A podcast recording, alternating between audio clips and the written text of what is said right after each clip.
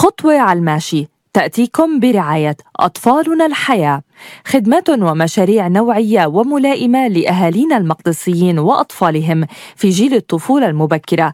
نقدمها لكم من خلال قسم الطفولة المبكرة وصفحة أطفالنا الحياة على مواقع التواصل الاجتماعي.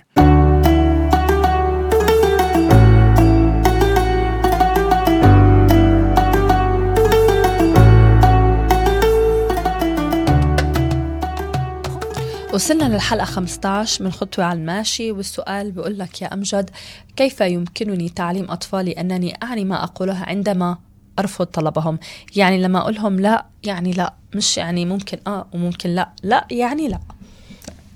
عشان أج أكون أعلم أولادي لا يعني لا يا مرام بدي أنا أكون بالأول قاصد اللا.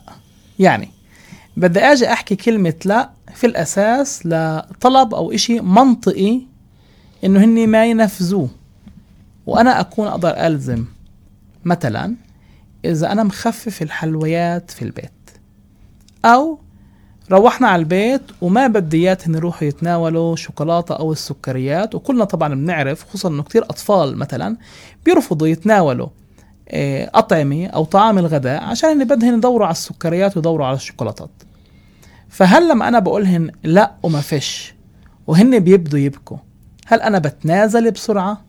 إذا أنا بتنازل أو أنت بتتنازلي وبتصير إنه أنا مروحة من الشغل وصار راسي يوجعني أو هو مروح من الشغل مش قادر يسمع أي حدا عم بيحكي حواليه أو ينق حواليه فأنا بكون علمتهن إنه لا معناها آه وإذا أنا بكون هالقد ملتزم وقلت كلمة لا واهتميت إنه هن ما بيخرقوها وبنفذ وحتى لو إني أنا تعبان ومثلا آه، متلقح نقول أو نايم على الكنباية بالصالون.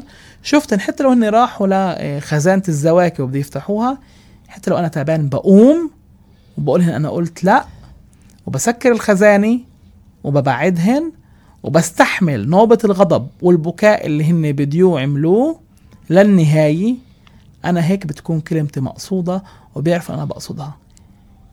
لما إحنا بنتنازل لما إحنا بنتراجع لما إحنا ما بنهتم إنه نطبق كلمتنا مع أطفالنا أو على أطفالنا هاي هي الطريقة اللي هن فيها بيبدوا يتعلموا إنه هن يخترقوا الحدود. ما في طفل بيولد عنيد الطفل بيكتسب العناد كعادي ورمضان كريم.